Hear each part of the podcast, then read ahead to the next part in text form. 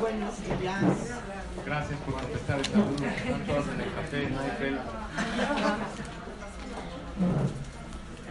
Gracias a todas por venir. Que Hashem las bendiga con todas las verajot de la Torah.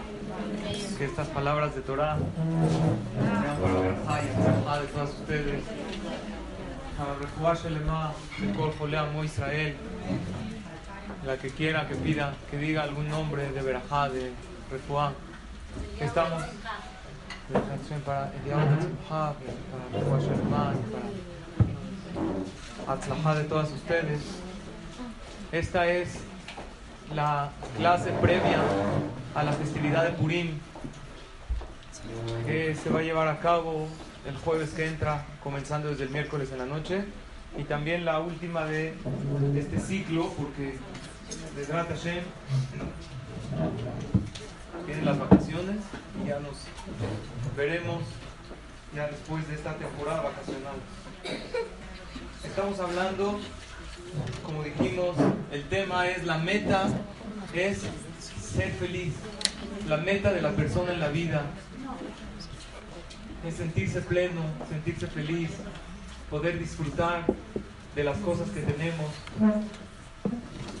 Y dijimos que en realidad no es solo la meta, es también la neta del planeta, que es ser feliz, estar contento con lo que Akadosh Baruch Hu nos da en la vida para poder disfrutar todo lo que tenemos. Dijimos en la clase pasada, hablamos de la tristeza y dijimos que una de las cosas que provocan tristeza a la persona son las altas expectativas que uno tiene en la vida. Uno se forma sus expectativas y cuando estas expectativas no se llenan, uno se pone triste.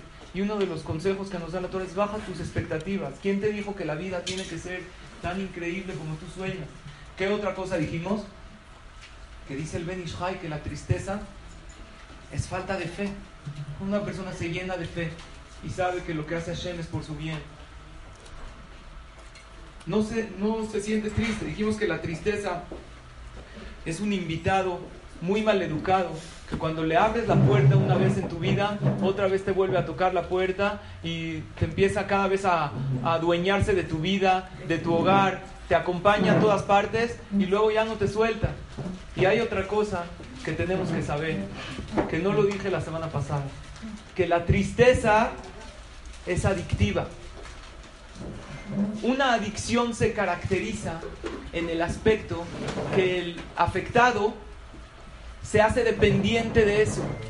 Y otra de las características que tienen las adicciones, que no nada más que eres dependiente de eso, sino cada vez necesitas ¿qué? Dosis más elevadas. Eso sucede con los adictos al juego o al alcohol, y lo mismo sucede con la tristeza. Cuando una persona se acostumbra a refugiarse en la tristeza cuando tiene un contratiempo en la vida, entonces cada vez va a acudir a ella psicológicamente. No es que él decide voy a estar triste, pero él se refugia en esa tristeza, y como se refugia en esa tristeza ya lo hace como una necesidad en su vida. De vez en cuando necesita ponerse triste, pero lo más triste no es de que tiene que estar triste, sino que cada vez necesita estar más triste.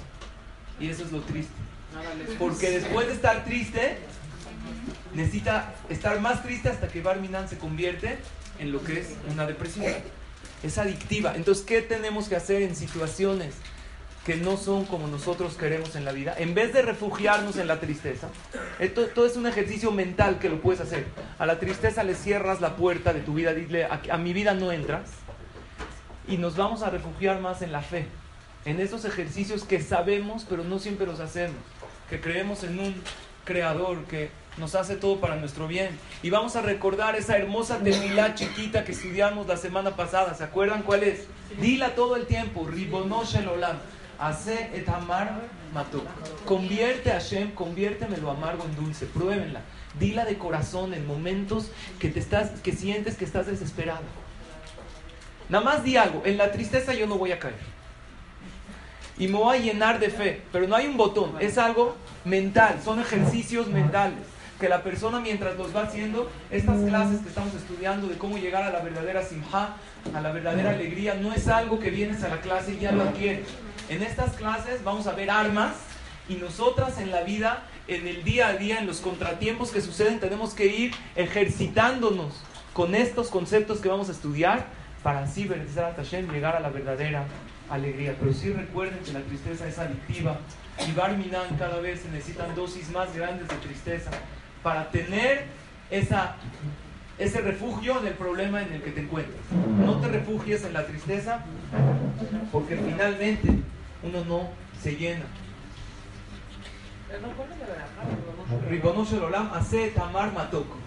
En cualquier momento de tristeza, que a una persona se le salen las lágrimas, que una mujer de repente llora. ¿Las mujeres lloran o no lloran? Casi no lloran. Nada más por dos razones lloran: por todo y por nada. Y ya, fuera de eso no. Pero sucede que, de hecho, los jajamim dicen que por eso la tefilá de la mujer, lo trae el Yalkut Yosef en la introducción, es mejor recibida que la del hombre, tiene más fuerza, porque ella es más sentimental y le es más fácil llegar a un sentimiento. Refúgiate en la tefilá, en la emuná. Vamos a comenzar, Bezrat Hashem, esta segunda clase. Ahora sí, de la tristeza ya hablamos, vamos a ir directamente al tema de la simjá, y les voy a dar unos ejercicios que juntos, Bezrat Hashem, vamos a estudiar, a poner en práctica en este tiempo que se acerca la fiesta de Purim, que lo que Akadosh Baruch Hu nos regala y nos otorga es la alegría, pero Hashem dice: te la regalo, pero tú tienes que hacer tu trabajo. Después yo te regalo todo lo que es la alegría. Tú tienes que hacer tu trabajo emocional, tu trabajo psicológico y personal para llegar a la alegría. Y cuando tú lo haces, Akadosh Baruj Hu te la empieza a otorgar en la vida. La ayuda de Dios comienza donde tu esfuerzo termina. Tú te esfuerzas al máximo y desde ahí Hashem te dice: ahora sí yo te ayudo. Dice la Mishnah en Masechet Avot, en el capítulo 5, Yehudá Bentema Omer, Eve az Kanamer de Kal Kanesher. Yehudá Bentema dice: tienes que ser atrevido en la vida, como el Namer, como la pantera. Todos nosotros tenemos que aprender cosas de los animales. Es uno de los motivos que Hashem creó animales en el mundo. Bekal Kanesher. Y también debe ser ligero como el águila. Yo les recomiendo muchísimo escuchar en nuestro podcast las clases de Masejet Avot. Masejet Avot son consejos para la vida.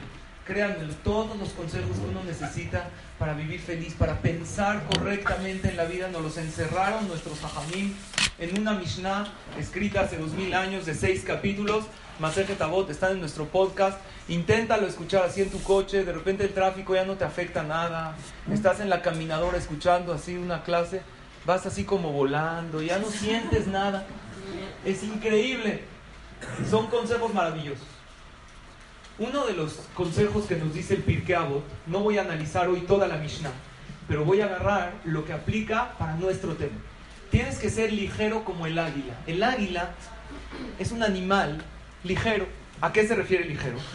El águila es el ave de las más pesadas que hay. ¿Cuánto puede pesar un águila? ¿Alguien sabe? 400 ¿qué? Kilos. No, 400 kilos no, es mucho, pero sí. No, un águila 60 kilos. Cuando yo chequé en internet, puede ser que a lo mejor hay otra, pero ¿qué? 10, 15. No, como 7, 8. Ah, 7, 8. Pero es mucho, ¿no? Sí, es un animal para ser un ave. Es pesado. Entonces, ¿por qué el Pirkei Avot dice que tienes que ser ligera como el águila? En la vida tienes que ser ligera. Hay gente que dice: ya es ligera, ya tómate las cosas a la ligera, como el águila. Si el águila es pesada, ¿qué es lo que le hace al águila ser ligera y poder elevar todo su peso? ¿Qué es lo que le hace al águila poder ser ligera y elevar todo ese peso tan grande que ella tiene? Las alas. El águila tiene alas que incluso pueden llegar más de 1 metro, y estas alas elevan todo el peso del águila, y es de los animales que más, de las aves que más alto puede volar, por las alas que tiene, no porque pesa menos el águila. El águila tiene esa fuerza de elevarse por las alas. El ser humano tiene una cierta pesadez en la vida. Esa pesadez se traduce en falta de motivación para hacer las cosas. ¿Nos ha pasado, sí o no? A todos. En falta de interés, en arraigarse mucho al materialismo. Está la persona como que muy pesada. Pero ¿qué te puede elevar a esa pesadez natural que uno tiene? Las alas. El ser humano poseemos dos alas.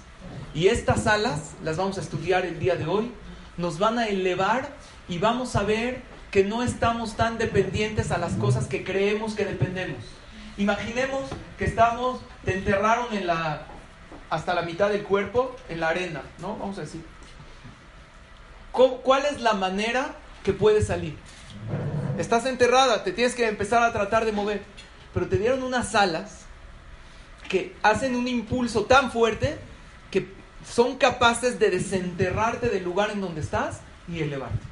Eso es lo que sucede con la persona. Y ahí te das cuenta que no eres tan dependiente a las cosas materiales. Una persona está muy enterrada en sus vicios, muy enterrada en el materialismo, cree que no nunca puede cumplir mitzvot, porque pues yo no puedo dejar esto taref que tanto me gusta comer. Nos sentimos muy dependientes a esas cosas y creemos que nunca vamos a salir de aquellos malos hábitos. Sin embargo, tenemos estas dos alas. Explica Rav Volbe, uno de los Baalei Musar, de los hajamim de filosofía judía, que estas dos alas son del lado material y del lado espiritual. Del lado material, que le vamos a llamar el ala izquierda, porque todo lo material representa la izquierda, lo espiritual representa en la Kabbalah al lado derecho. Del lado material significa lo que es Sameach Bejelko, estar feliz con la parte que Hashem te dio. Y del lado espiritual es estar feliz con las mitzvot, porque hay hacer mitzvot y hay estar feliz con las mitzvot. Hoy vamos a hablar del ala izquierda. Hoy vamos a hablar cómo puedo yo estar feliz con la parte que Hashem me dio en el mundo. ¿Qué significa esa famosa expresión Sameach Bejelko? Feliz con tu parte que Hashem te dio. Entonces, si nosotras hacemos estos dos trabajos, número uno, estar feliz con las mitzvot. Ahorita viene Purim, es una fiesta llena de mitzvot. Hay que escuchar la Megillah, ayunar, Ta'anit Esther, para la persona que está saludable, que Bezrat Hashem siempre podamos. Ayudar a los pobres, dar Matanot de Evionim, Mishloach Manot. Es una fiesta, festividad llena de mitzvot. Igualmente Pesach, que viene posteriormente. Eso es Simchat HaMitzvot, que es el ala derecha. Pero el ala izquierda es estar feliz con tu parte. ¿Y de dónde sale esta parte, esta expresión que se llama Sameach Bejelko? Es lo que muchísimas veces ya hemos escuchado, lo que dice el Pirkei Avot, es de Uashir a Sameach Bejelko. ¿Quién es el rico? El que está contento con su parte, con la parte que Akadosh Baruch Hu le ha dado en la vida. Cuando tú estás feliz con tu parte, entonces realmente te das cuenta que hay cosas que tú crees que necesitas, pero en realidad no las necesitas. El Jafetz Haim dice, ¿por qué el Pirkei Avot dice es de Uashir Sameach Bejelko, el que está feliz con su parte, y no dice el que está feliz con lo que tiene? ¿Cómo se dice en hebreo el que está feliz con lo que tiene? Asameach bemasheyeshlo. No dice el que está feliz con lo que tiene, porque parte es diferente a lo que tengo. Uno puede decir, esto yo lo tengo, pero quisiera yo otra cosa. Cuando una persona tiene su parte, es porque él entiende perfectamente que esto es lo que Hashem le dio a él. Y que con otra cosa, él no sería feliz, al menos en este momento. Yo claro que puedo pedir que posteriormente tenga riqueza o que tenga salud. Pero si en este momento, después de haber pedido y de haber hecho mi esfuerzo, Hashem no me lo dio, quiere decir que con esta parte, hoy, tengo que ser muy feliz. Sameach Bejelko explica, el Jafetz Haim, que es como un carpintero que él usa un serrucho o una sierra eléctrica para cortar la madera. Y él ve que hay un doctor así, todo muy importante. Llega al hospital y todos lo saludan así con su bata y aquí está, camina así, todo así. ¿Han visto? No estoy hablando mal de los doctores, pero muchos de ellos, así todos así caminan. O sea, hasta te intimidan, ¿no? Llegas así al hospital, todos les abren paso. Y es una gran labor. Lo que hace un doctor, está escrito en la Gemara, un buen doctor se llama socio de Akadosh Baruj Hu, para dar salud, para dar vida a los demás. Entonces este carpintero dijo, este doctor, mira qué importante es, ve que tienen un maletín, un bisturí muy caro. Él dice, yo sé por qué la gente así no me da importancia, porque yo tengo un serrucho así barato. ¿Cuánto cuesta? 100 pesos. Un bisturí bueno, ¿cuánto cuesta para operar? ¿Quién de aquí es médico? ¿Cuánto cuesta un bisturí? Más o menos. Hay bisturís $1,000 o miles de dólares. Son muy, muy especiales. Entonces dice el carpintero, ¿sabes qué? En vez de usar un serrucho voy a comprar un bisturí. Y por otro lado el doctor... Así, cuando está el carpintero admirando el bisturí, dice, oye, ¿cuánto cuesta? No, este cuesta $3,000. Y el otro, tengo uno para operaciones de corazón también. ¿Qué cuesta? Y tú, tu serrucho, ¿cuánto? No, yo este, lo compras en cualquier tlapalería, $100, papá. Entonces dice el doctor, yo estoy gastando todo de por sí hasta que me paga el seguro. Y voy a comprar un serrucho, $100, el margen de ganancia va. Entonces dice el Jafetz Haim, ni el doctor va a estar contento, ni el carpintero, porque él no va a poder hacer bien su trabajo y el doctor va a matar al paciente. El Jafetz Haim dice, ¿sabes qué es esa famosa frase? Desde Uashir a Sameach Bejelko, el rico es el que está contento con lo que tiene. Que el pobre entienda que con el dinero del rico sería más desdichado que lo que es ahorita. Es difícil entender. Que la persona que no tiene salud, o que en este momento no tiene aquello que quiere que Hashem le dé, si en este momento lo tuviera, sería más desdichado de lo que es ahorita. Pero no lo puedo creer, como si yo tanto lo quiero. Entonces, ¿qué dejo de rezar? No, reza, pídele a Hashem, haz tu máximo esfuerzo, pero si en este momento no lo recibes, Sameach Bejelko, feliz con tu parte, significa que la persona sienta realmente que con esto que Hashem me dio, puedo estar totalmente feliz. Dicen nuestros Jajamim que para poder llegar a la categoría de feliz con tu parte, necesitas tener 3 principios claros en tu mente y en tu corazón. Principio número 1. En hebreo se dice, lo trae la Gemara, en Akadosh Baruch Hu mekapeach sehar kol beria. Significa, Hashem no retiene el pago de ninguna criatura. Hashem, imaginemos que es un papá que tiene varios hijos y a todos los ama, a todos los quieren mucho y tiene muchísima riqueza ilimitada y que quiere a todos sus hijos y que a todos les desea el bien. ¿Tú crees que si Dios te quiere y es ilimitado y Él quiere tu bien, no te va a dar algo que realmente mereces tener? Seguro que te lo va a dar. Si no te lo dio, ¿por qué es? Ha de haber algún motivo, porque falta un poco más de tefilá. Dijimos la semana pasada, está probando la fe en la persona, a ver si realmente sigue confiando en él. Tú tienes que tener claro el concepto que Hashem no se queda en deuda con nadie en nada. De hecho, hay una mitzvah en la Torah que cualquier carne que sale Taref, es una de las 613 mitzvot, se le echa a los perros, porque hay que echársela a los perros, así dice la Torah, la keler tashlijunoto, porque los perros hicieron una gran mitzvah. ¿Qué mitzvah? Que cuando salieron los Yehudim de Mitzrayim, no ladraron. Es difícil aguantarse el ladrido, pero perdón, Dios dio la orden, el perro no tiene libre albedrío de decir no voy a ladrar.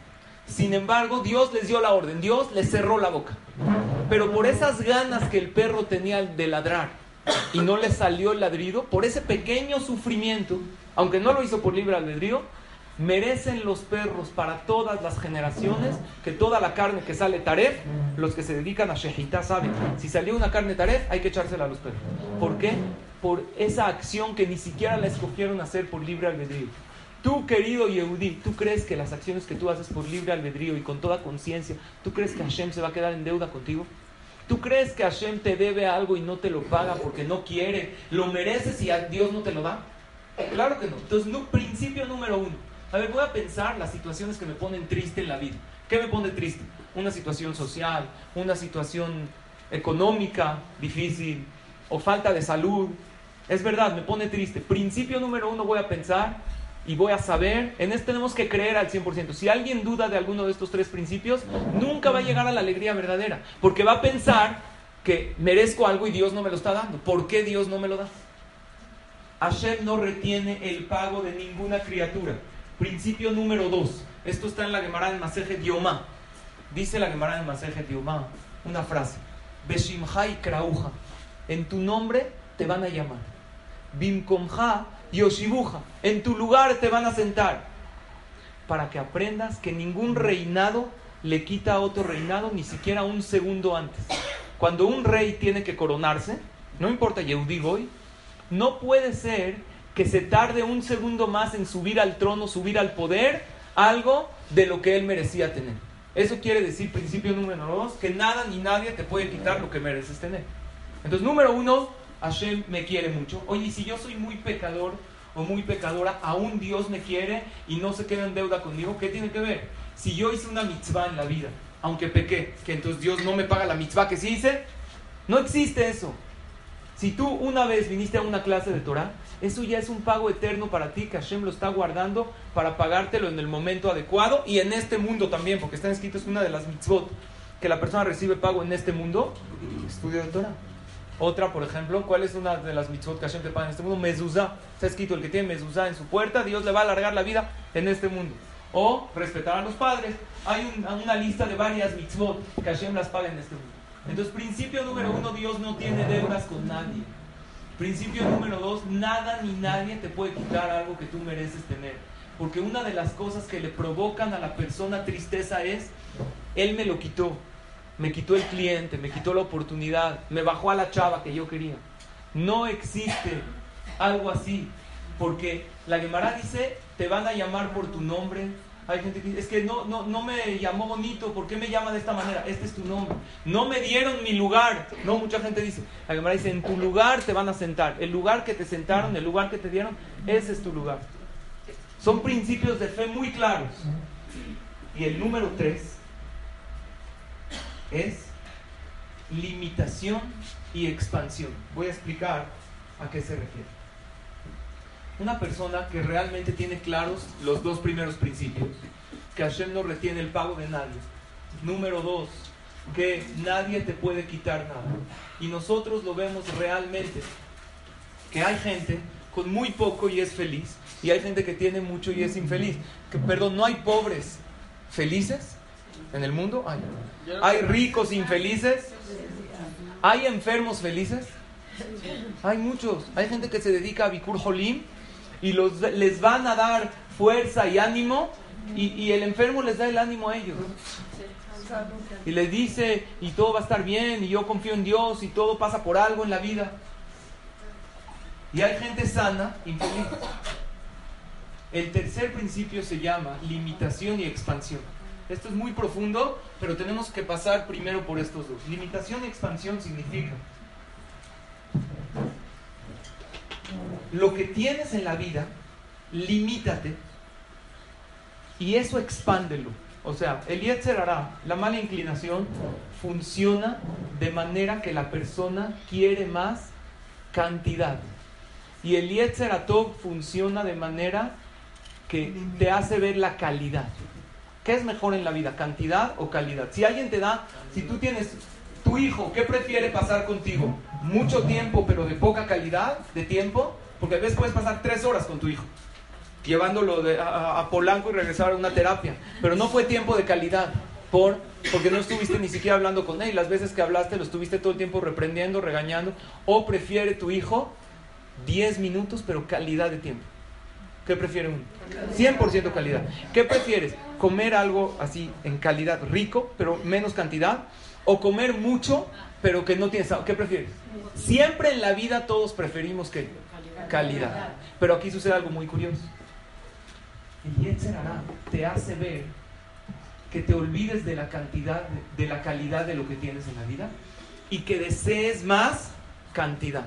Y empieces a desear cantidad, y empieces a desear más y más y más, y te hace que no veas la calidad. Por eso es limitación y expansión. Limítate, esto es lo que Hashem me dio en la vida en este momento. Claro que seguiré rezando para tener más, y voy a hacer mitzvot para que Hashem me dé más, y voy a hacer mi esfuerzo. Si es en algo de salud, voy a hacer mi máximo esfuerzo, médicamente hablando. Pero en este segundo, en este momento que me encuentro en esta situación, me voy a limitar a lo que tengo y lo voy a aprender a expandir, a disfrutar.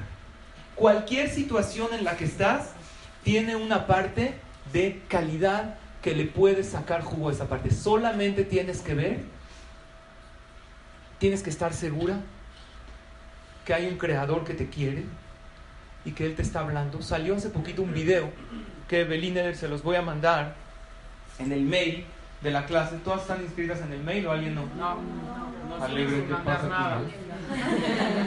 No, nada. Gracias por todo. Escuchen bien. Inscríbanse al mail. Les voy a mandar un video muy bonito. Hay un comediante americano. Voy a no, pero ya metió muchos mails en esta. ¿Sí o no? Sí. Ya no queda. Hay un comediante que se llama Michael Jr. Y él difundió un video.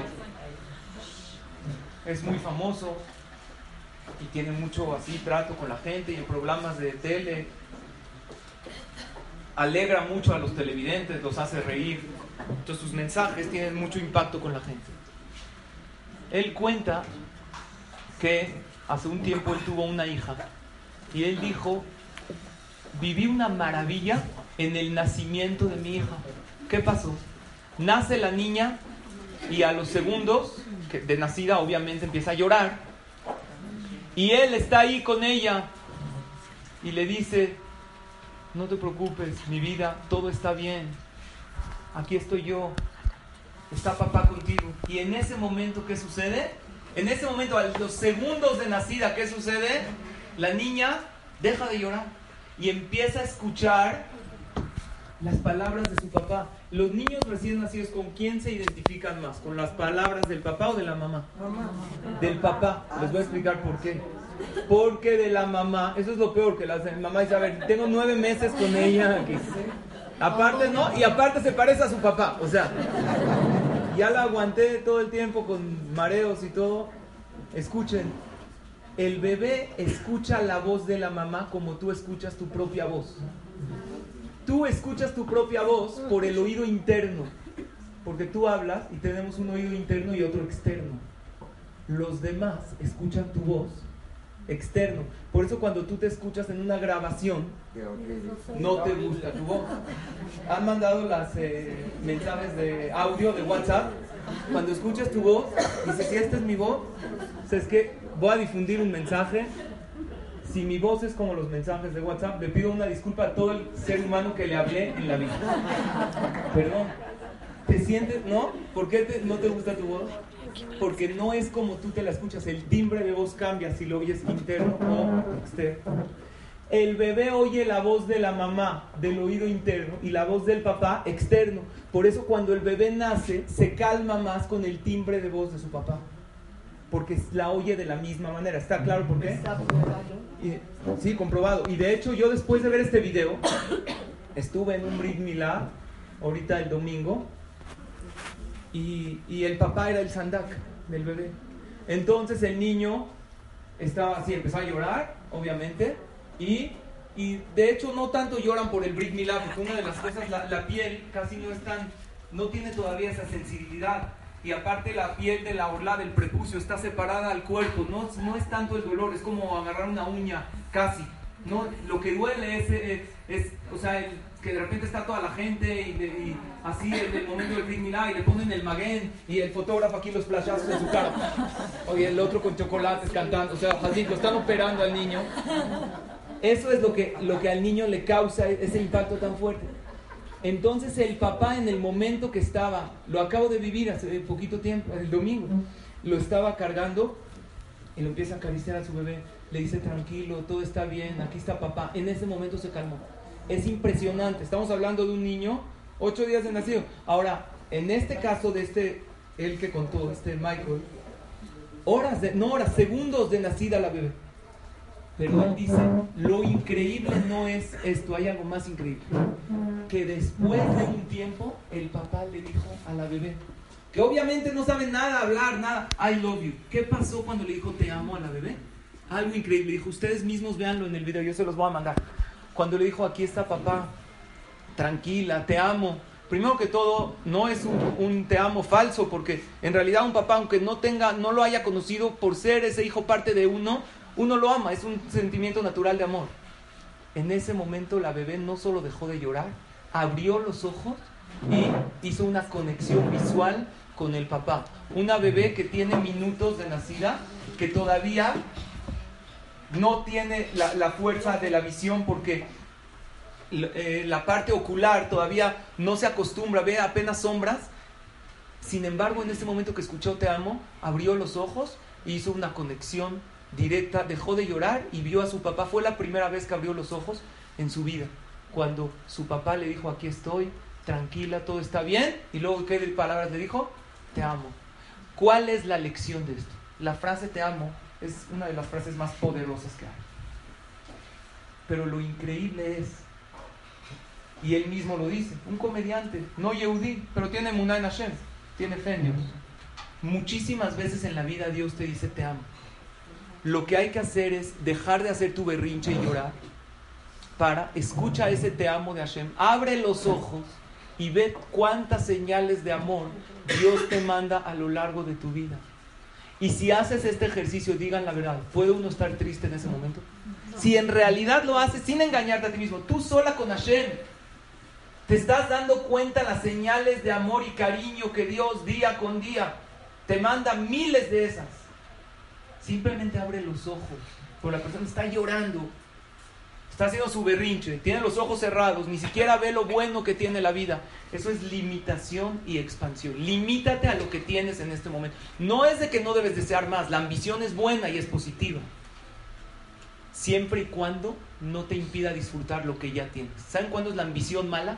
Que tanto ambiciono amasar una fortuna, o tanto ambiciono ganar este título, que todo lo que tengo ahorita ya ni siquiera lo veo y no disfruto de nada. Esa ambición es negativa. La ambición positiva es, claro, yo ambiciono tener una gran empresa, amasar una gran fortuna, lograr este título, pero voy disfrutando del camino en lo que lo logro, y voy viendo el paisaje, porque tengo un paisaje hermoso en lo que llego a este título. Voltea, estás en un viaje, todavía no llegas a la meta, pero Dios te puso un paisaje hermoso de árboles. No, ahorita no me importa, estoy concentrado, ¿cuándo voy a llegar y cuánto me falta por llegar? Entonces uno se pierde de esos paisajes hermosos, que es disfrutar de sus hijos, disfrutar de la vida, de cosas tan hermosas que Hashem te da, porque estamos totalmente concentrados en llegar allá. El Yetzer hará siempre te va a ofrecer, te dice, haz esto para tener más cantidad. El Yetzer Atov te dice, disfruta, no de la cantidad es lo que tienes, limítate a lo que tienes y expande la calidad de las cosas que tienes. Por eso hay una frase que dice, si quieres tener lo que amas, debes amar lo que tienes. ¿Quieres tener aquello que amas? Primero empieza a amar todo lo que tienes, y haz una lista mental de todas aquellas cosas que sí tienes, y ámalas mucho, no nada más disfrútalas, ámalas. Y después Hashem te va a poder dar más para que sigas amando aquellas cosas. Porque la realidad es que si uno solo se concentra en llegar ahí, nunca va a llegar. Porque cuando llegue ahí va a querer llegar a otra meta más lejana. Y va a pasar toda una vida tratando de llegar a la meta y nunca volteó a ver el paisaje tan hermoso. Porque estás viajando en un coche con ventanas transparentes, que puedes ver paisajes. Y esos paisajes son hermosos. Debes también disfrutarlos, es tu tarea como Yehudi. Dice la Mishnah en Pirkei Avot, hoy dije varias citas de Avot, porque la Mishnah en Avot, todo lo que es Masechet Avot es llegar a la alegría y a la plenitud completa. Dice la Mishnah en Avot que hay una diferencia entre los alumnos de Abraham Avinu y los alumnos de Bilam Arashá. Abraham era el hombre que hacía favor y benevolencia con los demás. Bilam era un profeta malvado, intentó maldecir al pueblo de Israel, después los hizo pecar y quedó registrado en la Torah como Bilam Harashá. Dice la Mishnah que hay una diferencia entre los alumnos de Bilam y los alumnos de Abraham Avinu, y aquí cada una nos vamos a identificar a qué grupo pertenecemos. Dice la Mishnah así: los alumnos de Abraham Avinu tienen Ain Tová. ¿Qué es Ain Tová? Buen ojo. Y los alumnos de Bilam Arashá tienen Ain Ra, mal ojo. Aquí no se refiere como tal al concepto de mal de ojo, también está relacionado. Pero ¿qué significa buen ojo y mal ojo? Buen ojo significa que uno está conforme con esa parte, ve todo el tiempo lo que sí tiene.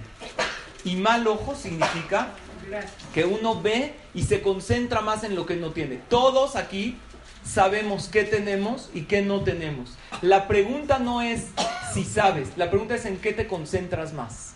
Si tú estás constantemente repasando en tu mente una lista de lo que no tienes y muy poquitas veces ves lo que sí tienes, Cuando digo una berajá, pues veo que tengo una comida. Ese es en el mejor de los casos, porque a veces también esa berajá la decimos de una manera monótona. Cuando llegamos a la fiesta de Purim, nos damos cuenta la alegría, estas festividades tan hermosas. Es importantísimo saber, en todas las fiestas del pueblo judío, no son conmemorativas. Cada fiesta se repite esa misma energía. Si vas a llegar a la fiesta de Purim, tienes que saber interiorizarte que cada vez se repite una energía que Akadosh Baruj Hu te quiere. Tenemos la Mishnah tan conocida que se llama S.U. Ashir, Sameach Bejelko, que ya la explicamos, el que está contento con su parte. ¿Qué dice el Jafetz Haim, según lo que ya estudiamos hasta ahorita? Con la parte, esa es tu parte que Hashem te dio, limitación y expansión, expande la calidad. Sin embargo, hay una Gemara que aparentemente contradice este concepto. Dice el Talmud en Masejet Shabbat, en la página 25... ¿Quién es el rico? Es de Uashir. Yo esperaba que me diga igual que la Mishnah. Sin embargo, no me dice a Sameach Bejelko. La Gemara dice varias opiniones. Opinión número 1. Rabbi Meir dice Kol mi sheyesh lo nachat ruach beoshro. Rabbi Meir Balanes. El que tiene tranquilidad con lo que Hashem le dio. Está tranquilo. Vamos a decir que sería más o menos parecido a Sameach Bejelko. ¿Está bien? Segunda opinión. Dice Rabbi Tarfón, ¿sabes quién es el rico? El que tiene 100 campos, 100 viñedos y 100 empleados. El que no tiene eso no es rico. ¿Alguien de aquí tiene 100 campos? 100 viñedos, 100 empleados. Yo, ¿cuántas? Y Gires, Baruch Hashem tiene. ¿Cuántas? ¿100? Nadie tiene. Según Rabbi Tarfón, el que no tiene 100 campos, 100 viñedos y 100 empleados no es rico.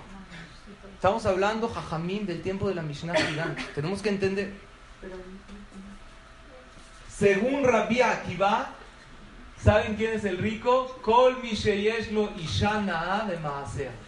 Todo el que tiene una mujer virtuosa. Todo el que tiene una mujer buena en sus acciones. Aquí no les pregunto si tienen. ¿Ustedes hicieron ricos a sus esposos? Según millonarios, dicen aquí. Rabbi Akiva, tan grande, casi de la categoría de Moshe Rabbenu. Moshe Rabbenu atestiguó que él era más grande que él. El rico es el que tiene una mujer virtuosa. Y falta una opinión más. Rabbi Yossi, otro jajam del tiempo de la Mishnah y Gemara, dice: todo el que tiene un baño cerca de su mesa. Todo el que tiene, ¿así? Si tiene un baño cerca, es rico. Pero si está en la carretera, que ahí dice próximo a 17 kilómetros, no es rico. Aunque tenga en la cartera mucho dinero. Entonces aquí tenemos que entender, esta es una Gemara en Maseje Chapa. Dos preguntas quiero formular. Pregunta número 1. ¿La Gemara puede discutir con la Mishnah? No. La Mishnah está escrita por Tanaim. La Mishnah es como tal. No se puede discutir contra eso. ¿Cómo la Gemara trae otras opiniones? Y pregunta número 2. ¿En qué? Esto es Gemara. Es un fragmento del Talmud, Maseje Shabbat, página 25b. ¿En qué discutieron todos estos jajamín? ¿En qué opinión les convence más? La mujer. No, el que tiene una mujer virtuosa o el que tiene tranquilidad. Entonces, ¿qué? ¿Hay discusión aquí? ¿Discuten entre ellos o cómo funciona esto? Explican los jajamim lo siguiente. Escúchenme. No hay tal discusión. Todos están de acuerdo que para ser rico es como Mishnah en Pirkei Avot, hay que estar contento con lo que uno tiene. Es de Uashir a Sameach Bejelko. Esto es algo que nunca se mueve. El rico es el que está contento con lo que tiene, el verdadero rico. Porque el rico no es el que tiene mucho, sino el que no le falta nada. Entonces, cada jajam habló qué significa estar contento. Rabbi Meir era un jajam muy pobre. Él ganaba 3 monedas al día con el trabajo que él hacía. tres monedas semanales, no diarias. Una moneda la usaba para comida, para comprar, para su casa, para su familia, pan, carne, pollo, agua, leche, lo que necesitan, comida básica. La segunda moneda para gastos fuera de comida, lo que es ropa, la manutención de la casa. Estamos hablando hace 2000 años. ¿Qué manutención podría tener un hogar? A lo mejor cerrar goteras, cosas que tenían costo. Y la tercera moneda la usaba para Torah y Mitzvot. Antes cobraban para venir a la clase, tenía que pagar una moneda al Beta Midrash. Si cobraríamos para entrar a esta clase, vendrían, la verdad, ¿sí o no? Sí. Hacemos la prueba. Es un gusto tan grande poder compartir estas clases, que si ustedes nos cobran para venir, hasta les pagarían. Wow. Así es. Bueno, yo no sé si Alegre está muy de acuerdo. Estoy de acuerdo. Rabí Meir dijo, ¿sabes qué es la alegría verdadera? El que está tranquilo con lo que tiene, que puede dormir tranquilo, que puede estar bien. Él ganaba 3 monedas semanales, pero con esas 3 monedas, ¿cómo estaba? En paz consigo mismo. O sea, la definición de felicidad y alegría, esta Bezrat Hashem la llevaremos durante todas las clases, es estar en paz contigo mismo, es todo. Ya. Si te sientes en paz contigo, con lo que tienes, con lo que eres, con lo que Hashem te dio, con la familia, es lo que te tocó. Ah, pero la ambición positiva, ¿dónde queda? Queda pidiendo y tratando de hacer algo más sin dejar de disfrutar todo el camino. Rabí Tarfón, él era rico de verdad. Rabí Tarfón tenía, él heredó una herencia muy grande. Tenía 100 viñedos, 100 campos y 100 esclavos en cada uno de los 3. Imagínense la riqueza, hagan la cuenta, un campo, un terreno, ¿cuánto cuesta? 100. Un viñedo es carísimo, producía vino y tenían cada uno 100 empleados. Pero generalmente el que tiene mucho, dice la Gemara, Misheyesh lo mané, Rotze Matayim. El que tiene 100, ¿cuánto quiere? 200. Rabí Tarfón dice, ¿sabes quién es el rico? El que tiene 100 y no quiere más y está contento con 100. Es lo mismo. Rabí Tarfón dijo, Hashem a mí me bendijo con mucha riqueza, pero ¿qué crees? Estoy feliz con eso, no necesito más. Tercera opinión, Rabí Akiva no ganaba nada de dinero, no tenía ni un campo, de hecho tenía un suegro archimillonario, y en el momento que se casó con su esposa, que se llamaba, ¿cómo se llamaba la esposa de Rabí Akiva? Rachel. Su papá le dijo a Rachel, si te casas con este pelón, con este moped, con este ignorante, Rabí Akiva era un ignorante, te desheredo por completo, pero ella vio en él un potencial de subir en Torah.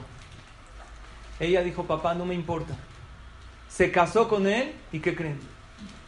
Triunfó el amor. Se casaron. Y no tenían ni siquiera una casa. ¿Dónde vivían? En un granero donde están los animales.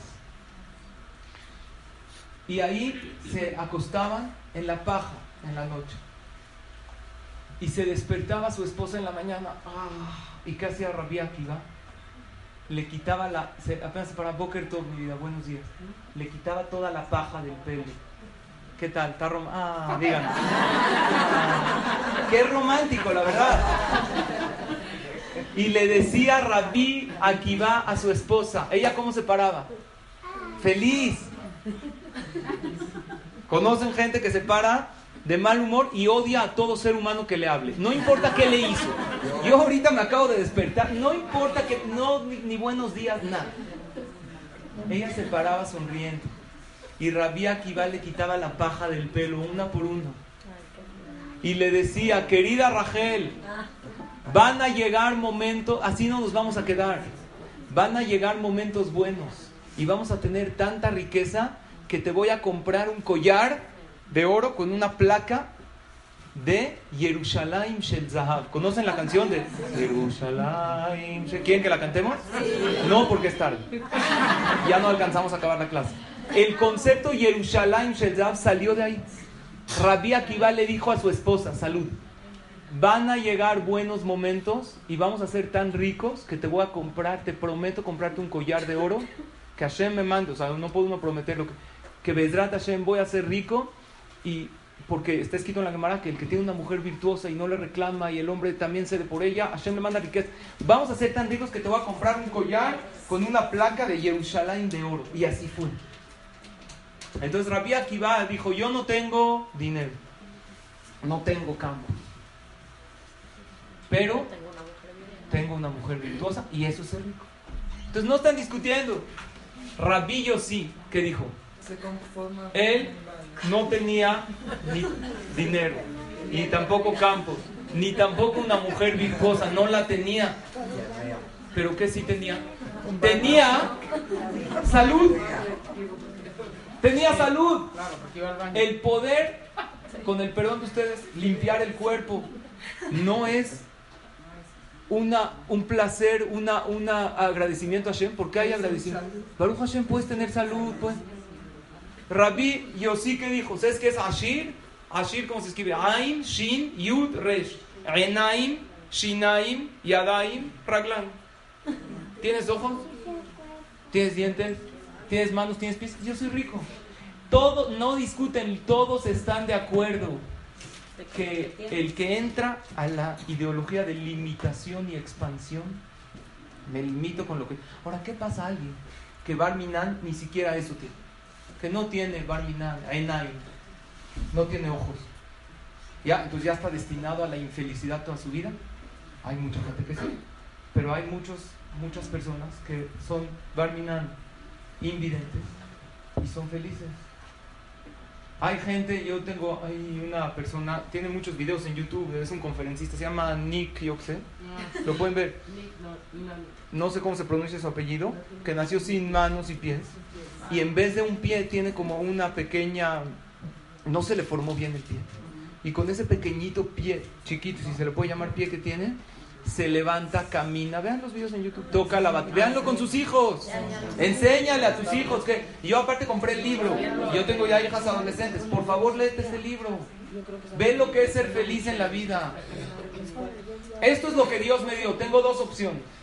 O estar toda la vida preguntándome por qué Dios no me lo mandó. O, si Dios me dio esto, hay gente que ni esto tiene. Uno dice, no, salud, pues ya, todos tienen. ¿Todos tienen?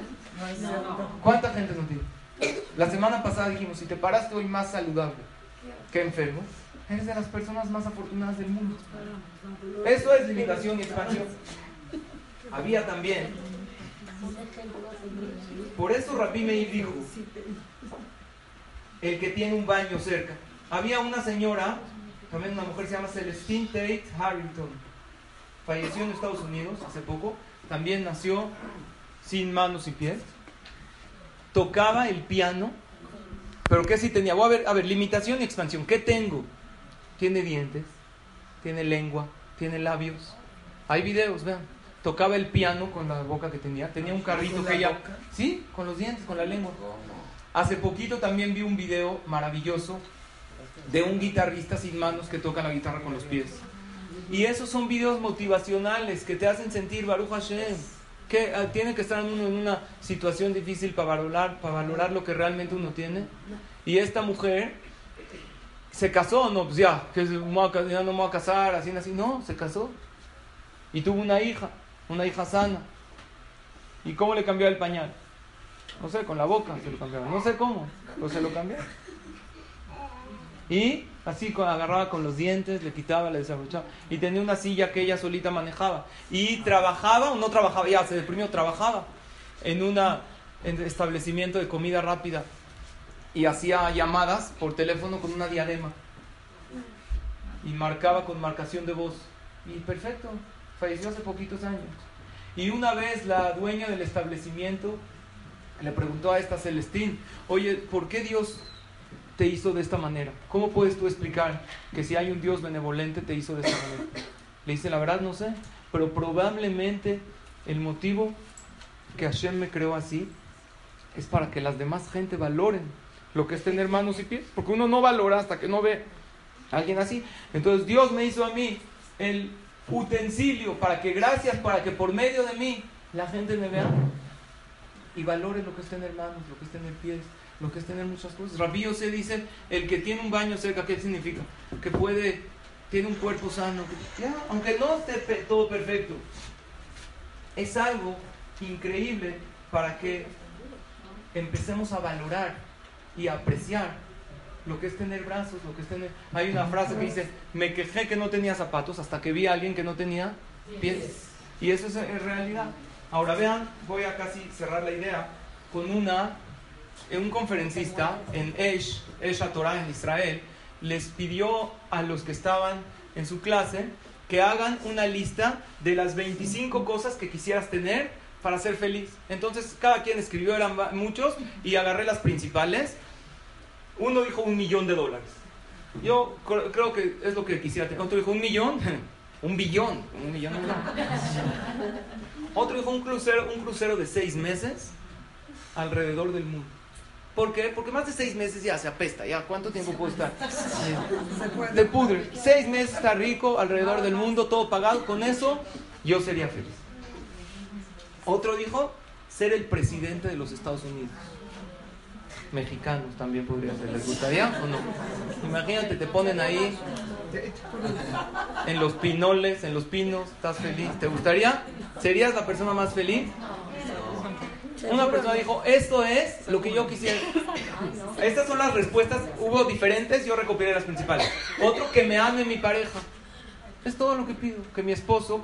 Esto se le hizo a un grupo de adultos, no barminan enfermos, sanos, con buena parnasá. O sea, no estamos hablando de gente pobre, gente normal. Es lo que la gente en general, gente estándar, exitosa, adultos con familias formadas, es lo que las principales respuestas.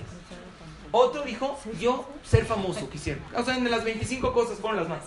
Una mansión muy lujosa, otro un jet privado, otro ser muy guapo o ser muy guapa. ¿Ok? Hay una frase que dice, felicidad es comer y no engordar. ¿Están de acuerdo con eso? Sí. Estaría maravilloso. Está bueno. ¿Eh? Es una buena definición. Estos son entre muchas cosas que escribieron. Y después les dijo, ahora hagan una segunda lista. Una segunda lista, dime 25 bendiciones que has recibido en la vida. Y obviamente las respuestas fueron que tengo manos, que tengo pies, que tengo ojos. Uno dice que tengo salud, que tengo papás vivos. Otro que estoy vivo, otro que tengo un buen amigo. Y estos son más o menos, nadie puso en sus bendiciones que tengo en la vida, que tengo un gran ahorro en el banco. No, no pusieron. Ahora, tercer pregunta. ¿Cuál de estas cambiarías por la lista pasada? Las manos ¿la cambiarías por $1,000,000? Por, te doy $1,000,000, te quito las manos. No. Por, ¿sabes qué? Una oreja y te hago famoso. ¿No quieres? Bueno, un ojo por una lujosa mansión. Nada. ¿Cuál de estas cambiarías por alguna de estas? Ninguno. Y todos respondieron. Ninguno. ¿Eh? Alguien ya dijo que cambiaba a su amigo por algo. Sí, a lo mejor cambiaba a su amigo por un jet privado.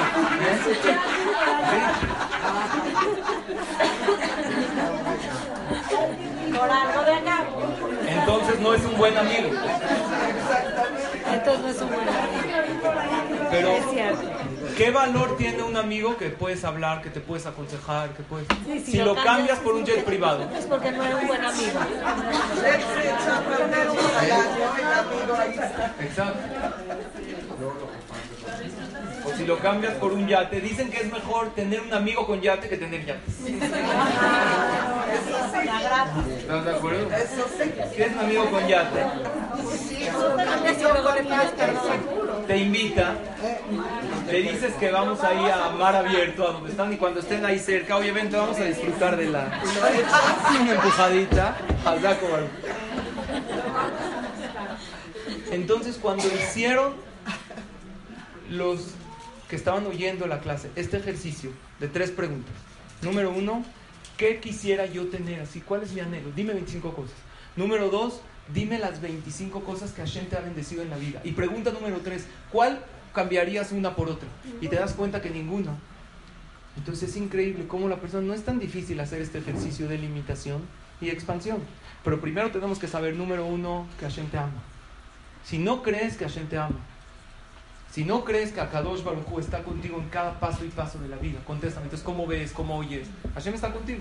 Entonces yo tengo una pregunta. Alguien que tiene muchos problemas, y de repente llega un personaje muy famoso y lo cita para ir con él, y él camina junto a él en la calle y todo el mundo le toma foto. En ese momento él no puede sentirse mal, porque él me citó a mí, el presidente, esa persona tan famosa.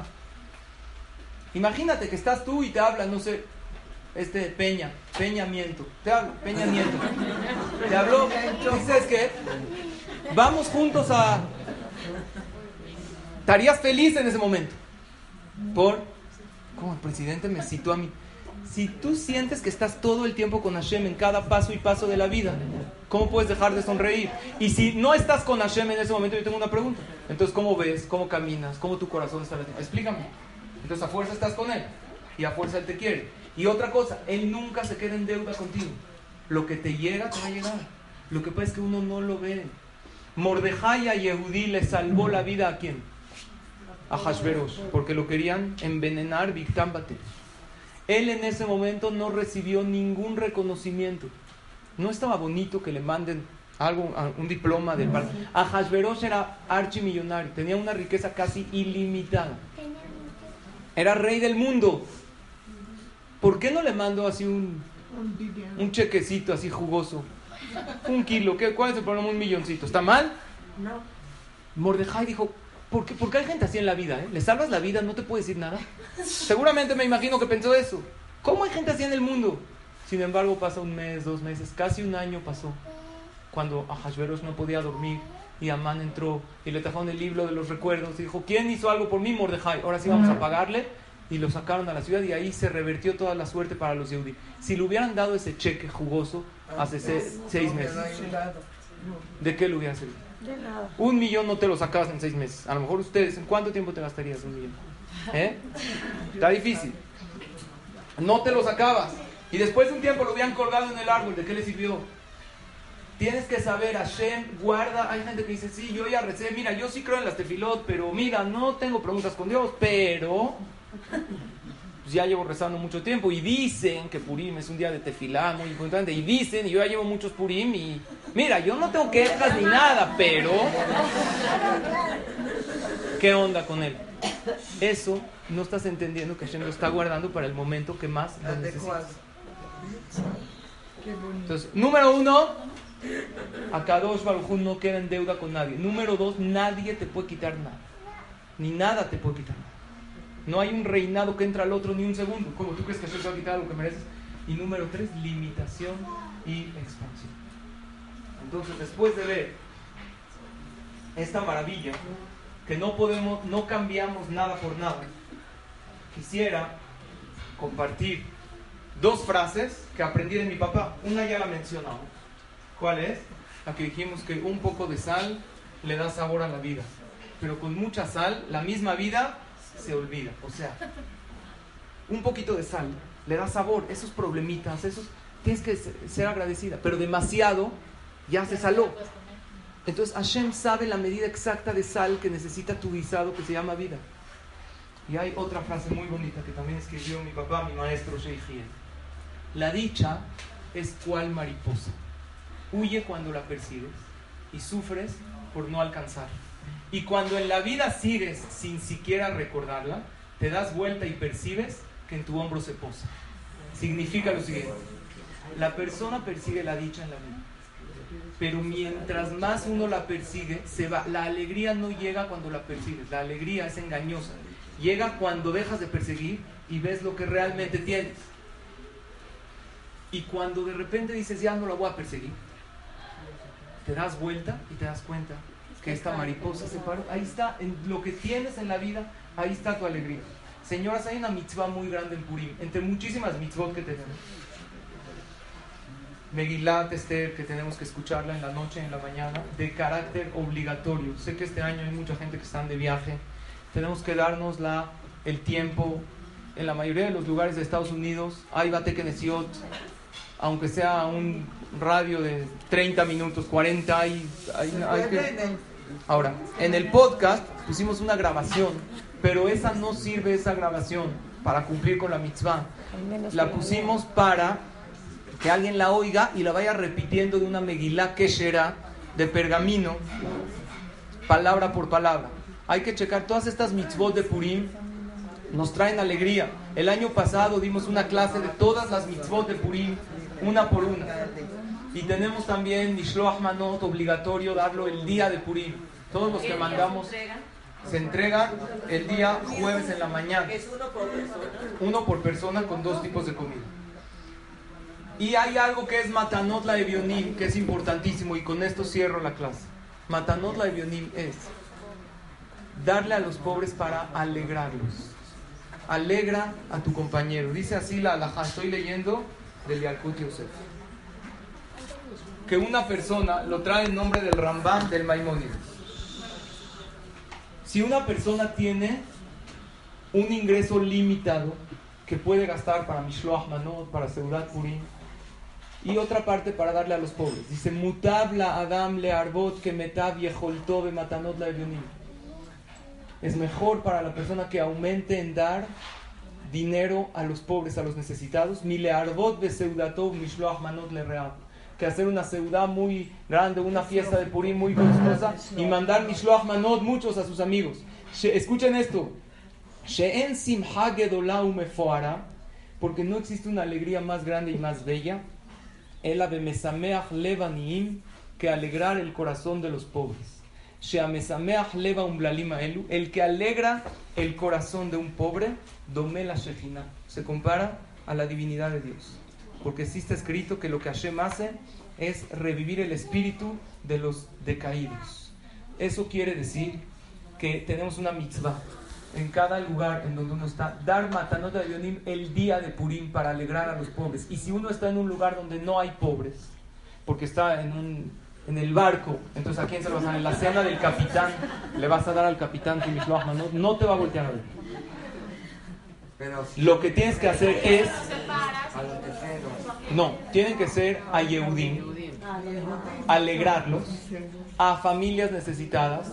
No tenemos idea lo que sufren, Baruch Hashem que no la tenemos, y hay que hacerles saber a nuestros hijos que hay gente que no tiene, sí, se puede dar antes, pero que esta persona lo reparta el día de Purim, porque el día de Purim se reparten a muchísimas familias necesitadas que no tienen lo básico para poder estar contentos en un Purim. Un segundo, y para, hay veces no para Purim, lo básico para lo que se necesita. Alegrar a un pobre es la alegría más grande que hay. Y por último, pobre no es pobre de dinero. Pobre, dícese de aquella persona que es carente de. El que carece de alegría es pobre de alegría. El que carece de hijos es pobre de hijos. El que carece de espiritualidad es el más pobre de todos los pobres, que no tiene espiritualidad. El que carece de shalom bayit, hay cosas que no le puedo dar. No le puedo dar la riqueza que él quiere, ni los hijos que él quiere, pero ¿qué sí le puedo dar? Le puedo dar alegría, puedo juntarme con él, puedo alegrar al... No podemos estudiar el tema de la alegría ni trabajar en ella si me ocupo solo en mi alegría. Si hoy trabajamos en estos tres puntos, saber que Hashem me quiere y saber que nada ni nadie me quita nada, y la limitación y expansión. No puedo yo trabajar en mí misma olvidándome del otro, porque la alegría no tienes derecho a consumirla sin antes generarla. Tú tienes que generar alegría y dársela. Tienes que ser un generador, así como hay generadores de luz que todos tienen, tienes que ser un generador de alegría y alegrar a cualquier tipo de pobre que se te cruce en tu camino. No importa de qué pobreza él tenga o ella tenga, tú puedes tratar de darle alegría en el corazón de un pobre. Y cuando tú te propongas a alegrar a los demás, solo entonces vas a empezar a sentir que tu vida tiene sentido y ahora sí puedes trabajar en la alegría. Por eso Purim, que es la fiesta de la alegría, no podemos trabajar en la alegría. Matanot de Evionim se da en la mañana, porque como comenzando el día de Purim, primero tengo que alegrar a mi compañero. Y como dijimos, Matanot de Evionim, obviamente se cumple la mitzvah con dinero, pero esto nos enseña que de cualquier manera podemos alegrar a nuestro compañero. Entonces cierro agradeciéndoles primero que todo su asistencia, su atención. Ahorita voy a dejar un tiempito para preguntas porque hay varias. Nosotros tenemos un pequeño fondo de Matanot de Evionim. Si alguien quiere dar para ayudar a familias necesitadas, nosotros lo repartimos el mero día de Purim. El mero día de Purim llega. Lo pueden dejar con un servidor. Y yo me encargo que llegue a familias necesitadas el mero día de Purim. Y hay otra mitzvah de Zezhele Mahatzita Shekel, que se dan 3 medias monedas. No puedo entrar ahorita al tema por la hora. 3 medias monedas en recuerdo a lo que se daba en el censo, en el Bet Hamikdash, diciendo Zezhele Mahatzita Shekel, en recuerdo de esa aportación que se daba. Y esto es también para que protege también de la inará, porque cuando uno hace un censo, como que incluye a su familia a este censo, entran parte del pueblo de Israel. Entonces vamos a dar ahorita un espacio si alguien quiere preguntar algo. Son varias las alajot de Purim. Les recuerdo que la semana que entra no nos vemos hasta nuevo... 2 semanas no nos vemos. Sí. Hasta el día 4. Bueno, hasta nuevo aviso, cuando la SEP aquí otorgue el inicio de clases. Entonces ahí nos veremos y vamos a seguir Bezrat Hashem hablando de este tema. Gracias a todas por su asistencia, por su atención. Purim Sameach, que tengan Berajá y atzlajá.